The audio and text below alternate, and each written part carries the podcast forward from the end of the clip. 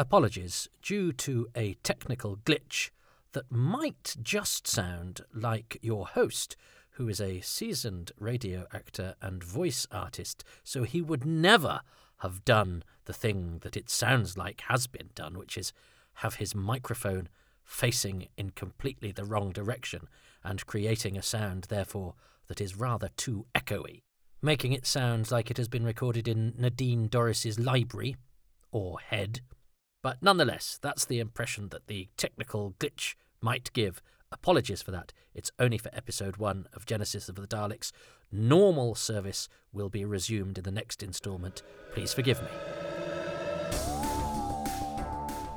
You're listening to Happy Times and Places, a positively inclined Doctor Who episode commentary in which I, Toby Hadoke, get a special guest to choose their favourite things about a particular Doctor Who story, and I have to guess what those things are.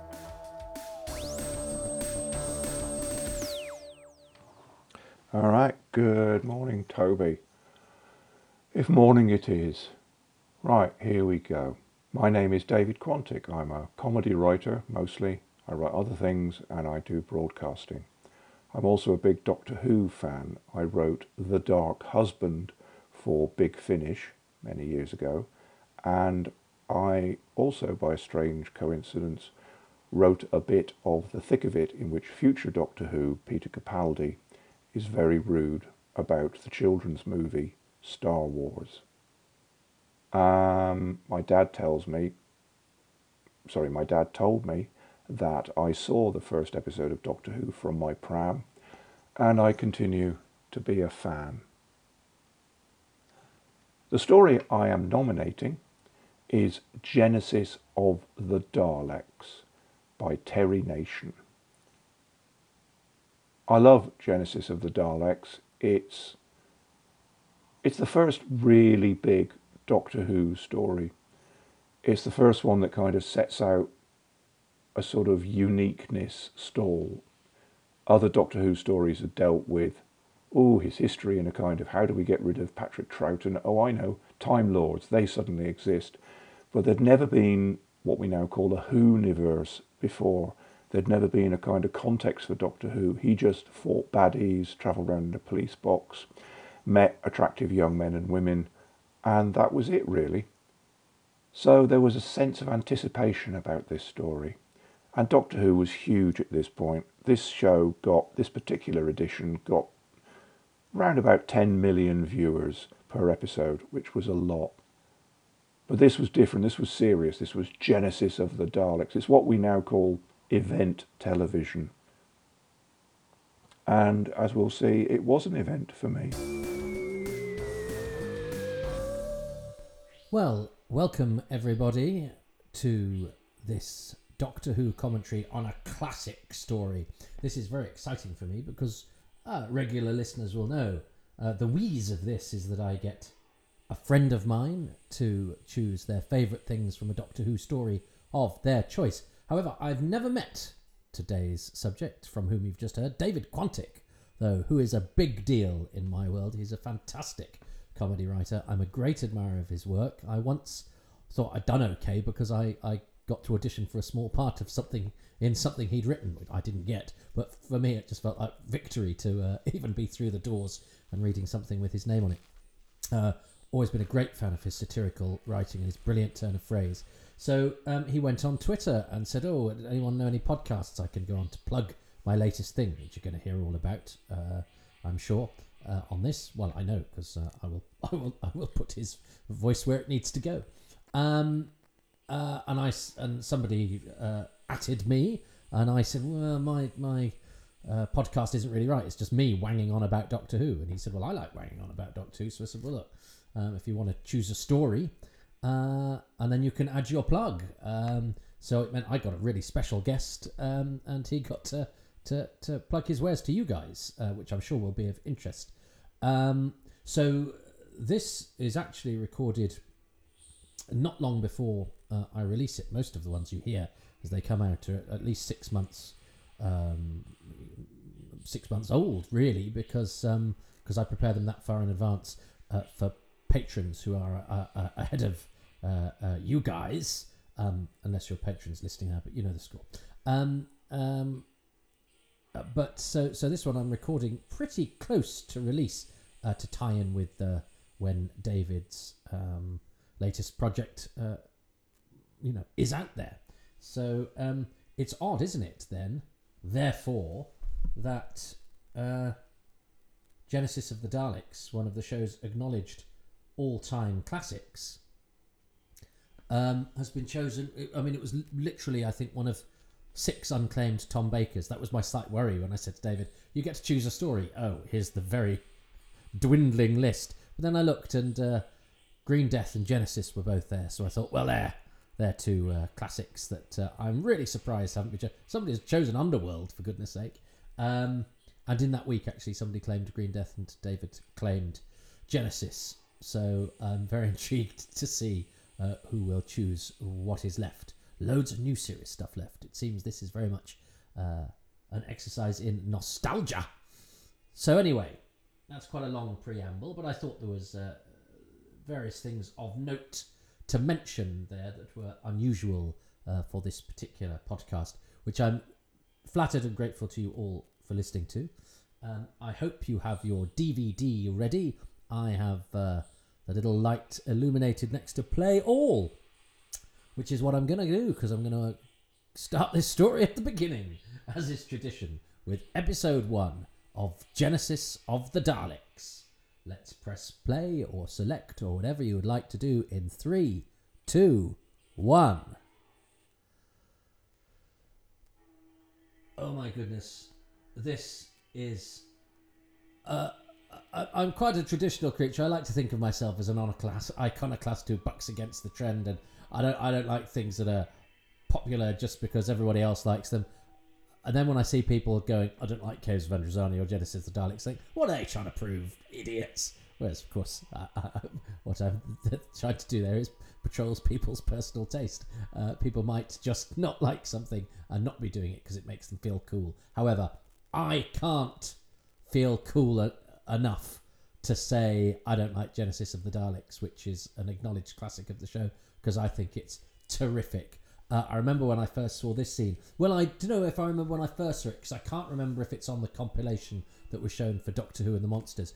I was most used to this on a cassette uh, uh, tape that I listened to over and over again. But I love this slow motion. I think I don't know why. I think it's because it's just slightly unusual for Doctor Who. Uh, you know, the chalk dust of the quarry, the smoke, the the the.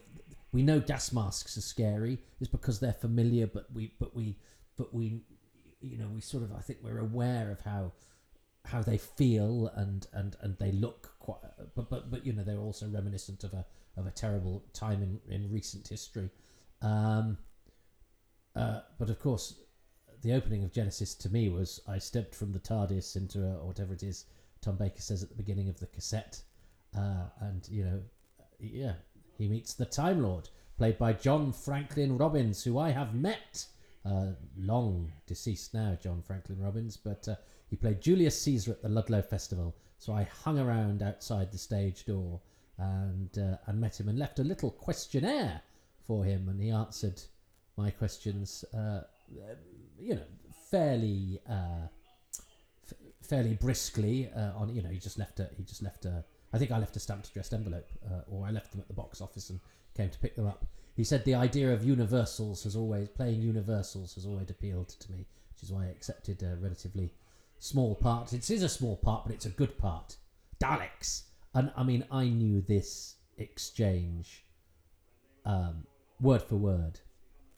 And so, yeah, he's. I mean, John Franklin Robbins literally does you know half a day on Doctor Who, but I think this is a great character and it's a good performance. And he's a he's a Time Lord, but I don't sort of count him like the other Time Lords because he's he's the Time Lord at the beginning of Genesis of the Daleks. I mean, it's a it's a we don't know who this guy is, but it's it's a bit like Death playing chess in the Seventh Seal, isn't it? There's a bit of that going on, but but this I, like the way that they've made this that this battlefield environment so spooky. Is you know, it's Doctor Who in a quarry. It's it's not got anything unusual. You know, machine guns and barbed wire and all of that sort of thing but but throw it together with this period of Doctor Who's history and the, the tone with which these stories are told, and I think it's something quite special.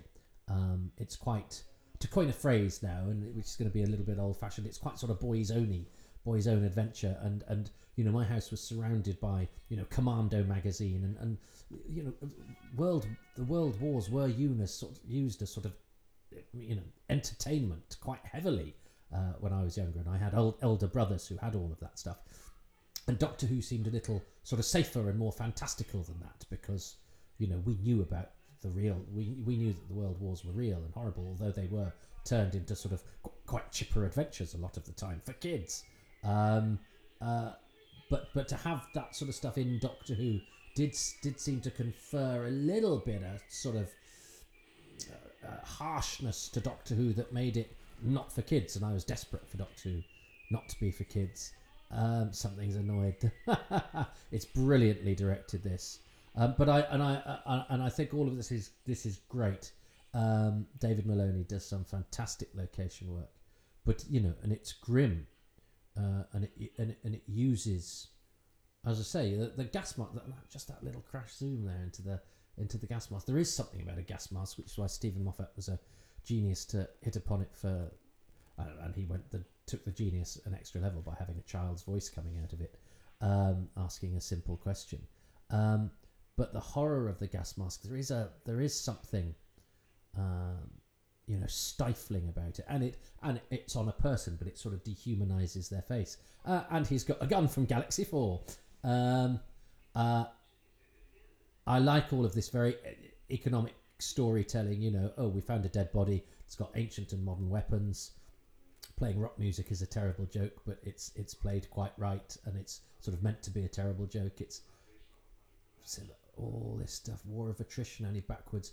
I mean, uh, this. I listened to the cassette of this over and over again. So actually, Genesis was a story for people of my generation that was almost too familiar. So if there was a repeat of Doctor Who, so so it was repeated for Doctor Who and the Monsters, which was um, uh, Curse of Peladon, wasn't it? This, and I think Earthshock.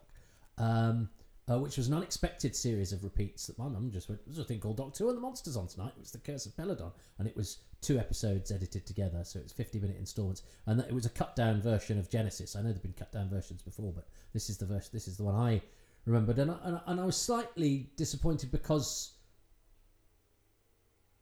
uh, I knew there was a cassette of it kicking about. I don't know if I had the cassette at that point, but then I did get the cassette I think I borrowed the cassette off my friend Ollie, and he just sort of let me keep it because I was the Doctor Who fan, and he wasn't so much. And he was he always he always got things if he sort of wanted them, and I think there was a tacit understanding that you know I I didn't, so therefore people are kind, aren't they? So I I, I, I think Ollie let me have his his his Genesis of the Daleks cassette, and um, uh, but then this was then repeated when they started the Pertwee repeats. They did Spearhead from Space and Doctor the Silurians, and I got a, a, a, VHS then, and I lived in my own, house, you know, and so I was like, oh great, I can tape off air, good quality recordings of you know uh, of, uh, of of Doctor Who stories, uh, and of course then they jumped to Genesis, which had already got a good quality copy of because it had it been repeated at another time. It's it, it, it seemed ubiquitous.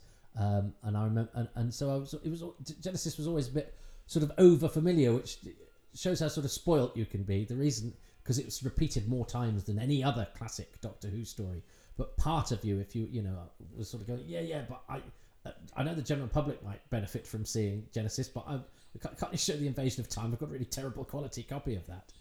Um, but all of this stuff, interestingly, I remember when I first got it on video, um, you know, bootleggy piracy, probably from a Super Channel copy or something.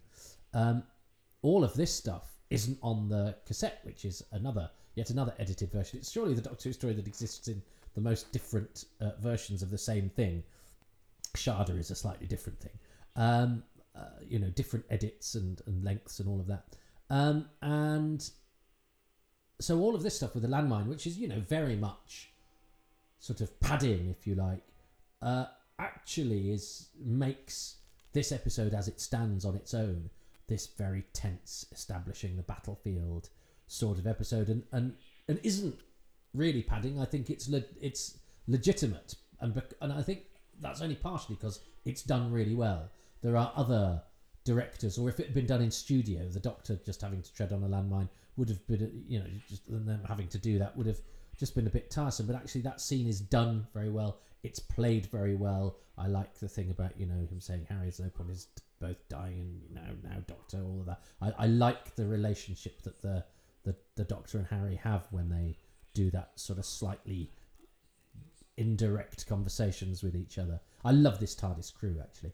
Um, and then I remember being quite shocked because this is suddenly the first time we're on videotape, and you suddenly go, "Oh, God!" Now it suddenly looks like every other Doctor Who, um, or or because it's videotape of um, outside, although it's a trench, it's still outside, isn't it?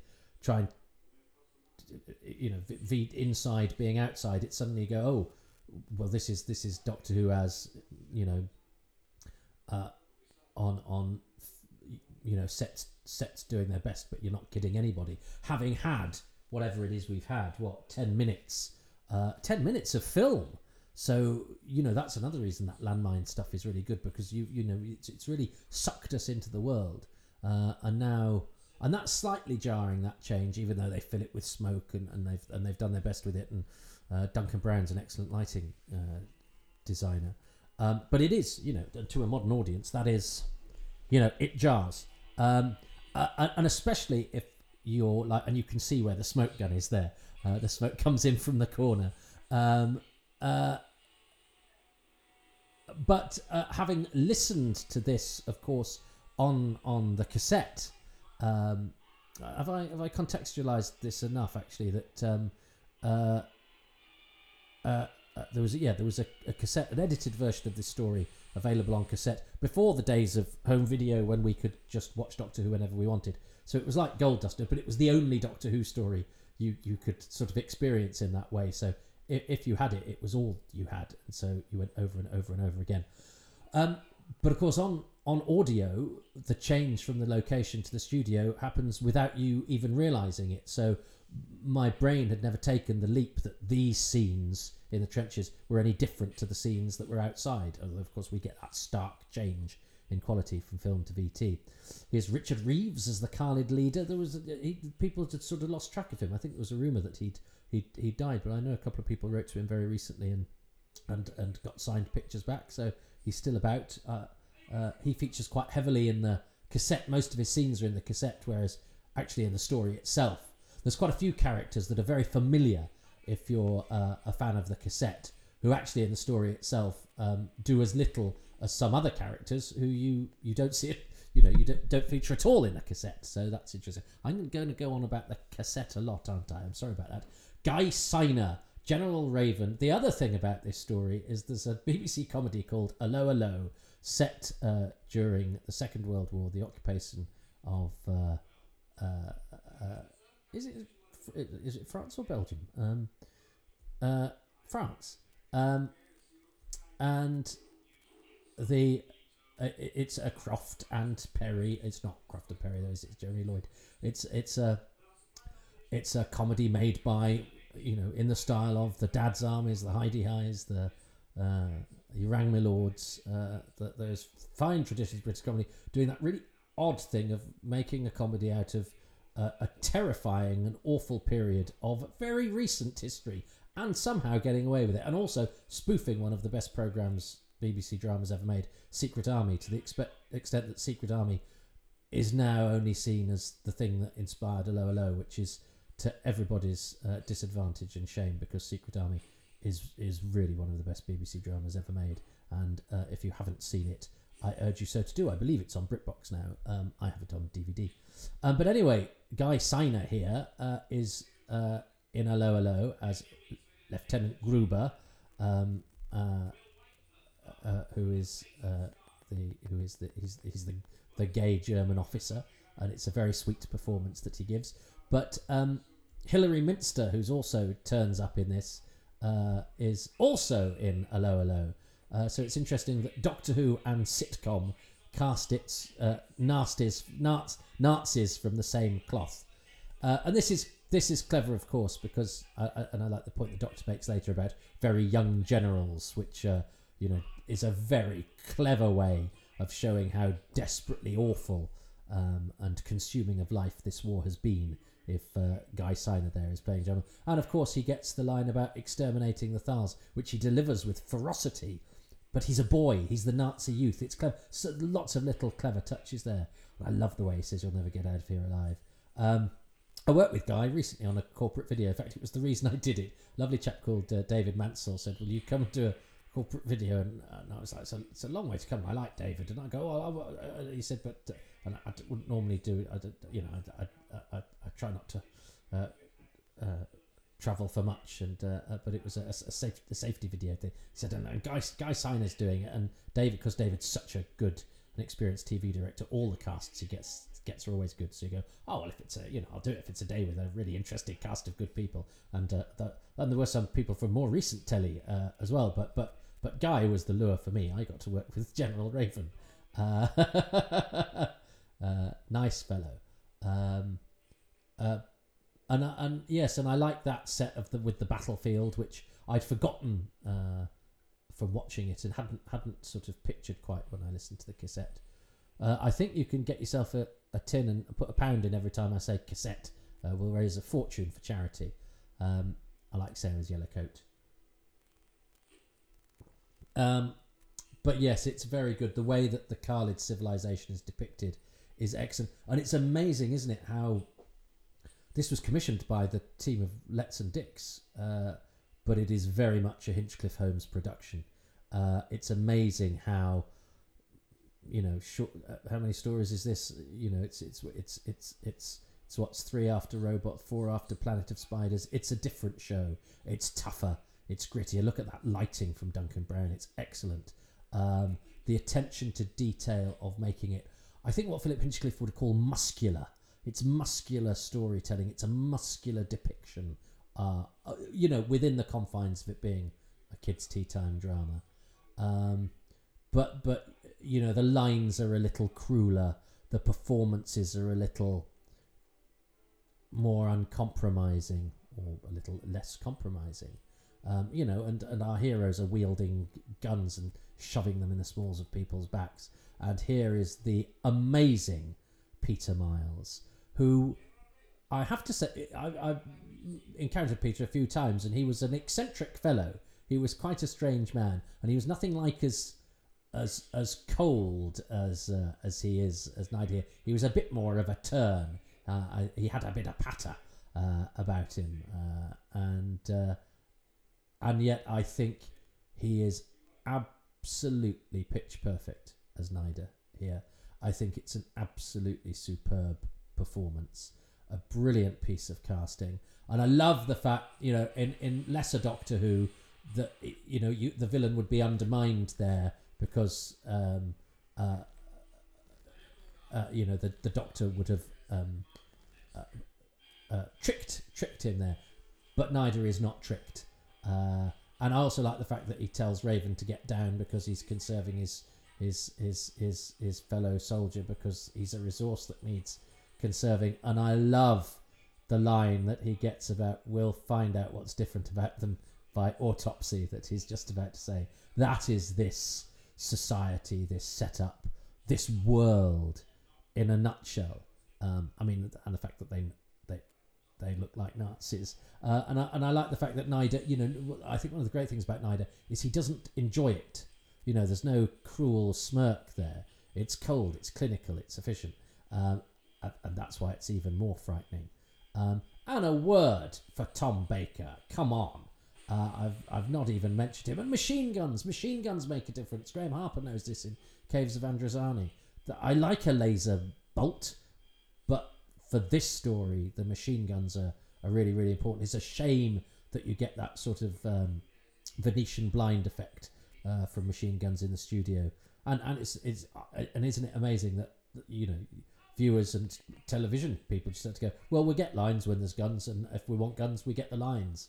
Um, but look at all these all these I think all these shots in the uh, in the uh, on location with the cowled figures silhouetted and just the color that chalky dusty landscape um, you know where the the the stones are sharp you know and and there's rusty things and uh, you know, you can imagine sort of shrapnel burying itself into somebody's thigh. You know, it's, it's, it's you can imagine broken teeth of people getting knocked about. It's that kind of environment, which you know, it's it's not the jungles of Spiridon, which are, which are slightly more. Fa- I know there's a bit on, on location there, but but it's slightly more fantastical. This is there's nothing fantastical about this. You know, people in balaclavas, people have those those uh, whatever those cloak those waterproof cloaks are called, which are very reminiscent to me of you know German soldiers in World War One, and all of that stuff's very haunting because you know it's people within living memory, or certainly was at the time, and living history, and and you know genuine people in horrific situations, which are just so evocative. Um, yeah, so so a word and, and just shooting through barbed wire, and oh, and we love the, the the mutos with their smoking feet. It's amazing how good, how much you value dry ices in, in productions like this. I mean, look at all that mist, and but then you've got the the the Muto with his smoking foot as well. I mean, I don't know what that suggests. I don't know why his foot's smoking, but it's pretty, it's pretty, it's effective and it's pretty grim. And there, and you know, again, sometimes shambling aliens. That's a brilliant shot of Peter Miles's eye through the, the through the spyglass, and it, it, it accentuates his uh, his iron cross as well, which I think is a bit too on the nose, and and they do remove it later on. I, I think you know, if you can be metaphors for Nazis without dressing exactly the same as Nazis. Um, uh, uh, but um, yes, shambling aliens like the Mutos can sometimes be a little bit uh, uh embarrassing. You know, grunting. Um, you know, you know, actors unconvincingly sort of grunting away. But the Mutos silent and and and just a sort of slightly contorted shape that's a sort of parody of the of, of the normal human silhouette is is you know it's effectively different enough to be unsettling and grotesque. I think everything is so well judged here. Um, and I like the sort of uneasiness between. And I feel I, I this is great. I feel like because of the the the the the, the set feels like it has a roof. It feels like we're in a bunker, or or you know, or we're underground, or we're protected. Um, the, the sense of place is very good. I love this speech that he does. They were banished into the ways that they have scavenged like animals. Ah, oh, he's so good. And look at race pure. We must keep the Kaled race pure. And look how he holds his gaze. He's totally unintimidated by the doctor. And a very harsh policy, said the doctor, speaking volumes. I mean, the, the, the exchange here, and your views are not important. Oh, and I, lo- and, I, and I just love little touches like that. The army has prisoners. The elite are a different thing. The little factions there, uh, and and it shows the pecking order. So you think you know normally you go, well, the general's going to be the somebody that's in charge. Oh no, there's this there's this other bunch. What's that about? Uh, and and doesn't this have this episode has the line as well, isn't it? They'll they'll be hanged instead of shot. Uh, you know, war war is hell, um, but it, it, it, cleverly and economically, um, and I, I suspect it's. I mean, I may be being unfair on Terry Nation, but I, I sense the hand in of Robert Holmes in the those little economical bits of world building. Um, uh, yeah, they nobody ever went. Should we, should we be a bit more subtle about the Nazi thing? I don't mind it, but uh, and of course it's it's it's less stark now because we have because there's so many World War Two films at this period. I, I, I, wonder if it's perhaps it would have been perhaps a bit too over familiar here. Is, is you know watching if you were to do a sort of you know doc, Doctor Who marathon and all you were watching was Doctor Who, or um, you know you, you you pluck this off the shelf having watched a load of modern stuff. I, I, I think it's it's perhaps more effective. Um, but but there were a lot of Nazis on TV and films in uh, at, at, this period of time. Um, and of course, Terry Nation's this is the, what I will credit Terry Nation with is splitting the TARDIS team up, which is is a great way of telling the story. And here we have the beginning of Davros, which again now because oh, there's a lot to say about Davros. Um, so I was born in between this and Destiny. So Davros was already established by the time I knew about Doctor Who, but I hadn't seen him. Destiny is one of my very, very first memories, and I remember Davros coming because I knew Davros was dead. So Davros was was old and dead, even though actually from where I was positioned, he was new because he was in the last Dalek story that had been transmitted. But to me, Genesis was, you know, like all of the other Daleks, like Day or uh, Master Plan or whatever. You know, it was an old Dalek story. The fact that, you know, when I was watching Doctor Who, it was only a couple of years old made no difference. Um, it's a great cliffhanger. I think it's a better cliffhanger at the time than it is now because uh, it's got so many things that are sort of so familiar. And with da- we know with Davros, the best is yet to come. But as a reveal, that's pretty good. Um, it always annoys me that they they get uh, Davros, Nyder, and Gharman all get sort of bunched together on the credits. I think they deserve bigger writing and more space to themselves, which they never quite get. Michael Wisher never gets a, a single credit caption, I don't think. Um, uh, and, and, I'm sure Gharman gets further down the credits as he gets more to do, which is a bit annoying for him. Anyway, the, I, only I care about this stuff. Um, Elmer Cossey, film cameraman. Wow, well, he went on to have a terrific uh, career, Elmer Cossey, actually, in movies. So, uh, I mean, the photography is absolutely superb. Um, so I'm going to pause that, and I'm, I'm using the wrong remote control. So I'm going to pause that because I need to choose my favourite thing about that episode. Oh God! Uh, I mean, it could be anything. There's nothing bad in it. It's brilliant, isn't it? Even if you're not a Genesis liker, that that doesn't put a foot wrong. It's a terrific production. It's a flawless cast. Um, I mean, the Kaled leader guy has very 70s hair, and there's that stark bit between um, location and VT, but that was the, you know those those would have you know that they were just in the grammar of the time. I I think it I think it I think it doesn't put a foot wrong, and it has so much to recommend it. The, the dialogue sings. I mean, I, it has an advantage, of course, that it's etched into my brain stem because of repeated listening over and over and over again. Anyway, look, what is my favourite thing about that? Oh, there's so much that's good about it. Shall I say? I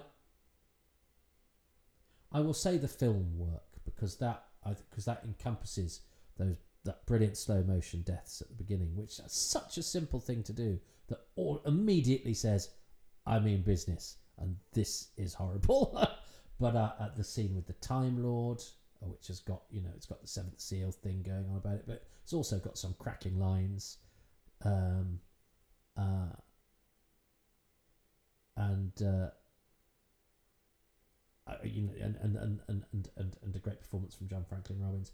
But all those the silhouettes, the smoke, the chalky bricks. There's just the sound of going over that all that, that all those rocks, bits of rusty metal lying around.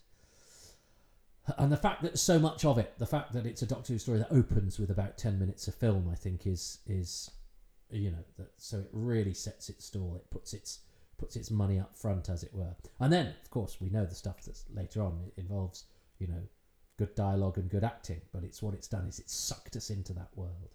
So I'm going to say the stuff on film, although honourable mention to you know the dialogue and um, the world building and Peter Miles.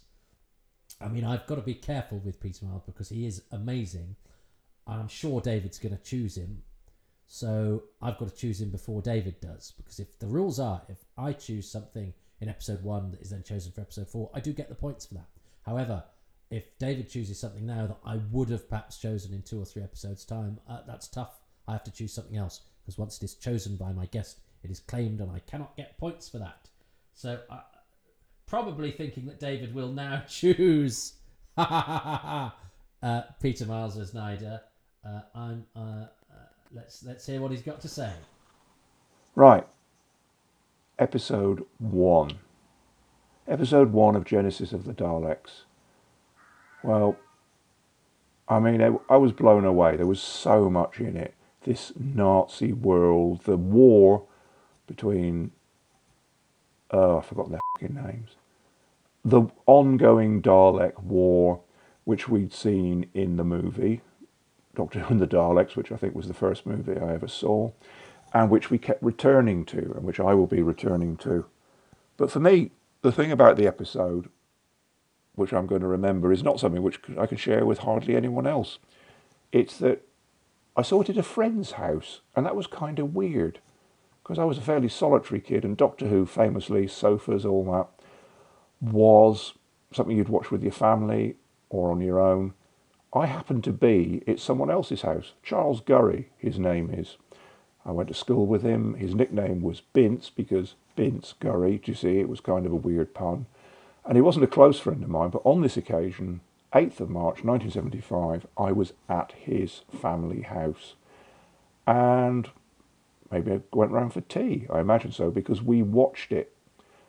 And that's an aspect of Doctor Who that people tend to forget. It tends to be, I'm a fan, it belongs to me. There are no other people watching it in the world. How dare you say the nodules on the Cybermen's head are wrong? In fact, they are the 1974 nodules from Defence of the Cybermen and all that. So that for me is my thing about episode one. Well, I was never going to choose the fact that I watched it at Charles Gubbage's house because I didn't. But uh, I love that, um, uh, and I, and I'm I'm pleased that this podcast opens up the possibility for that sort of thing because let's face it, the competition is moot. I, I have I have singularly failed to ever win. Um, it's just a jumping off point uh, for us to discuss different things. And actually, I do have that in common with David that I didn't watch this at somebody else's house, but of course my cassette um, uh, was was given to me by a friend, and, and that showed a friendship, uh, an sort of unspoken thing of, of somebody who was slightly because we didn't have an awful lot of money, so we I didn't have many things. Uh, a friend just sort of going, "Oh, you hang on to that," because they did have things, and this particular thing would have meant more to me than to him. But he didn't. He wasn't ostentatious with that. I was just allowed to hang on to it. And uh, I'd forgotten about that until we started talking about this, my friend Ollie. And I spoke to him very recently because we're Facebook friends and he's doing a, a, a project where he's trying to remember things from school. And we, we had a right old chat for a couple of hours. And we were, we were great friends for, for you know, we were, when we were younger. And that, I think that's important that you, you know, you break bread with other people when you when you watch Doctor Who, and some of my, you know, very good friendships now are, are through people I met when I came out of the closet as a Doctor Who fan with my one man show, my set by Doctor Who scarf, having not really known any Doctor Who fans apart from my mate Mark and a couple of others, um, but but they weren't involved in the world of fandom in inverted commas. And suddenly uh, I met all sorts of people, you know, who I could nip down to the pub with and, and discuss the cyber nodules from Defence of the Cybermen. I don't know where he got that from. uh, uh, and you know, I have a common language with everybody from, you know, somebody who works in television uh, that I've never met, like David, to uh, uh, a policeman called Rick who stopped me once uh, uh, when I was wearing a Doctor Who scarf and said nice things, and is now, uh, I know, a listener to this podcast who, as I record this, pulled up when I was walking somewhere tonight and said, Did I want a lift? And I was nearly there. Uh, and we uh, uh, and I was already late, and we had a five minute conversation about Doctor Who, and we're going to go and meet for a coffee. Um, and because it's what I enjoy talking about, and it's because I've met so many people from so many different backgrounds, and you immediately have that that uh, that bond, you know, the the, the commonality, um, and that's a good point that David uh, raises. Even though I wasn't going to have a chance in hell of that being a thing, as we go, it's either going to choose Peter Miles or the Nazis, and oh, he's chosen the fact he watched it his house. But I like what that has opened up as a conversation, and boy, I like Genesis of the Daleks. Um, okay, well, uh, I, I, think uh, I think we're on a roll. So um, uh, you know we've we've got the opening instalment where the story hasn't really started. It was all mood and tension and a bit of character. So I would like to like to think that uh, now we can begin. Well, next time on Happy Times and Places. And yeah, it says here shamelessly plug anything you have coming up or your online presence Well, I'm on Twitter, and on Twitter I'll be talking about my forthcoming quiz book, Quantick's Quite Difficult Quiz Book, which contains, I hope, many, many Doctor Who related rounds, including Doctor Who villain or musical instrument. I'm sure you can guess the crossover there. Thank you, Toby. Thank you, everyone. Thank you so much for listening to Happy Times and Places, which is presented by me, Toby Hadoke. My special guest this time around is David Quantick, who can be found on Twitter at Quantick, Q U A N T I C K, and his book is out as this is released in November 2021. So do go get that. Thank you to patrons of this podcast, to include Lisa Gledhill, David Green, Robin Groen, Paul J. Guest, Susan Harrison, Steve Hatcher, Duncan Harvey, Stephen Hill, Simon Hodges, Sam Hollingsworth, Matthew Hooliston, Darren Howard, Gregory Hudson, David Hughes, Paul Ingerson, Robert Jewell, Christopher Joyce, Judith Jackson, William Keith, Matthew Kilburn, Andy Kitching, Hendrik Korzeniowski, Andrew Lester, Andrew Llewellyn, Jacob Lumley, Nate Lynch, Dallin McLean, Pip Maidley, Nick Mellish, James Miller, and Justin E. Monaghan. The music is by Dave Gates and the artwork by Dylan Patterson. And if you would like to join that list of patrons' names, you can do so by going to patreon.com forward slash Toby Hadoke. Tiers start from as little as £3 a month. It's fairly egalitarian. Most of the goodies are available at the bottom tier. You can get an extra discount on that and indeed all tiers if you sign up for a year, 10% off for signing up for a year in one go. There are advanced releases uh, and uh, uh, patron exclusives, uh, including a podcast called Far Too Much Information, which you only get if you are a patron. It will never come out otherwise. But that's quite a commitment, and times are hard. So I'll tell you what, you could go to ko-fi.com forward slash Toby Hadoke and just buy me a coffee every now and again. It's a metaphorical coffee. I don't drink coffee. I'll spend it on bills and household cleaning products um, but certainly nothing frivolous. Uh, and you can do that whenever you like, whenever you think I'm looking uh, hungry, lean, or like I need to clean my kitchen. Um, but I also know that times are tough and uh, not everybody can contribute financially. I'm just happy that you're listening. I'm grateful to you for doing so. But what you could do, which really does help, is go online anywhere you like and sing from the rooftops how much you enjoy these podcasts, if indeed you do. If you don't, just don't say anything. If you don't, you should really have stopped listening by now, and you've only got yourself to blame. There's a lot of podcasts out there. Um, but if you do enjoy this stuff, please go to iTunes or wherever you get your podcast and give this a five star rating.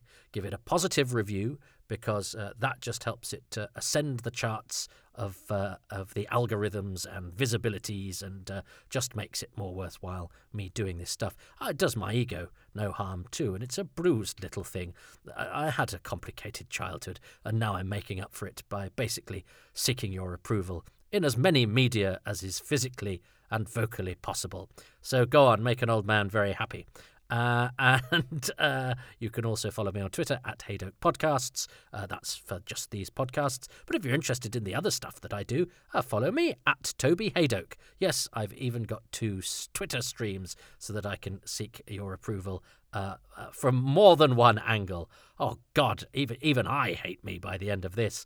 anyway, there we go. That's all of the that's the that's the Oliver Twist bit. Um, no, now you can't have any more.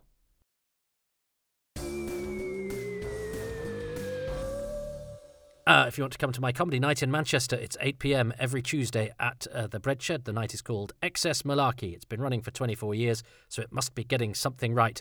Top comedy, co- top comedies, Cop, tom, com, comedians. Uh, it's only a word I've had to say every Tuesday for 24 years. Top comedians from the national and international circuit, uh, all for a very affordable price. Um, we keep the prices as low as possible, and the comedians as good as they can be. And we've had loads of uh, stars of the future and of the present on because uh, it's a much loved club. Uh, if you can't get to Manchester, you still have the opportunity to sample it by going to twitch.tv forward slash excess malarkey. We do a live comedy show, comics from the international comedy circuit, uh, and m- me, the affable glue that holds it together, um, at 8 pm on the first Sunday of every month.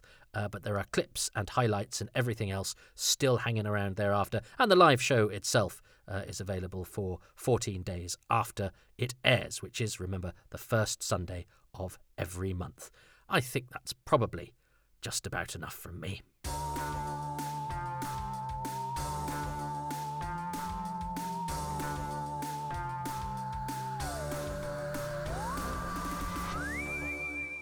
The reason I say cassette the way that I say cassette is because I'm sure there's a there's a Doctor Who thing. Is it is it Tom Baker on the Tom Baker years where he says cassette, and so it's you could say it's an homage, but uh, I think it's probably more accurately an affectation. But nonetheless, it's a Tom Baker flavoured affectation, so I'm gonna stick with it. But okay, for all you fans of correct pronunciation, cassette. You happy now?